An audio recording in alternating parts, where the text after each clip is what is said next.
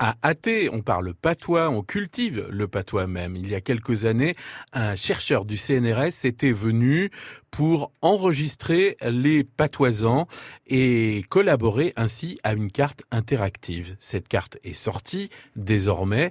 Une nouvelle version est même sortie tout récemment avec en plus les langues parlées dans les DOM et les TOM.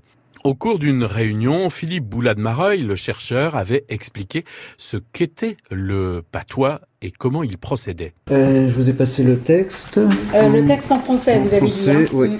Ce que je veux bien que vous fassiez, euh, donc vous, Daniel Gélin, vous, vous êtes né comme ça là. D'accord. Et après vous lisez ce texte en français et peut-être dans la foulée. En... Eh ben, si vous voulez. Alors. Alors Daniel Gélin, je suis né à Lénier, à côté de Château-Gontier, dans le sud de la Mayenne.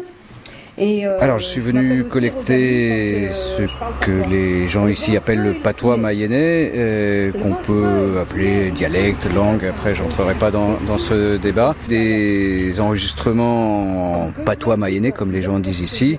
Euh, on peut appeler ça dialecte, langue, angevine pour certains. Ici, on, on est dans le Bas-Maine ou historiquement dans le Haut-Anjou. Donc, et la différence entre dialecte et, et langue est pas En tout cas, c'est ce que les gens parlaient et parlent encore euh, ici que je viens enregistrer. Pour trouver cet atlas sonore des langues régionales de France, tapez dans un moteur de recherche atlas.limsi.fr.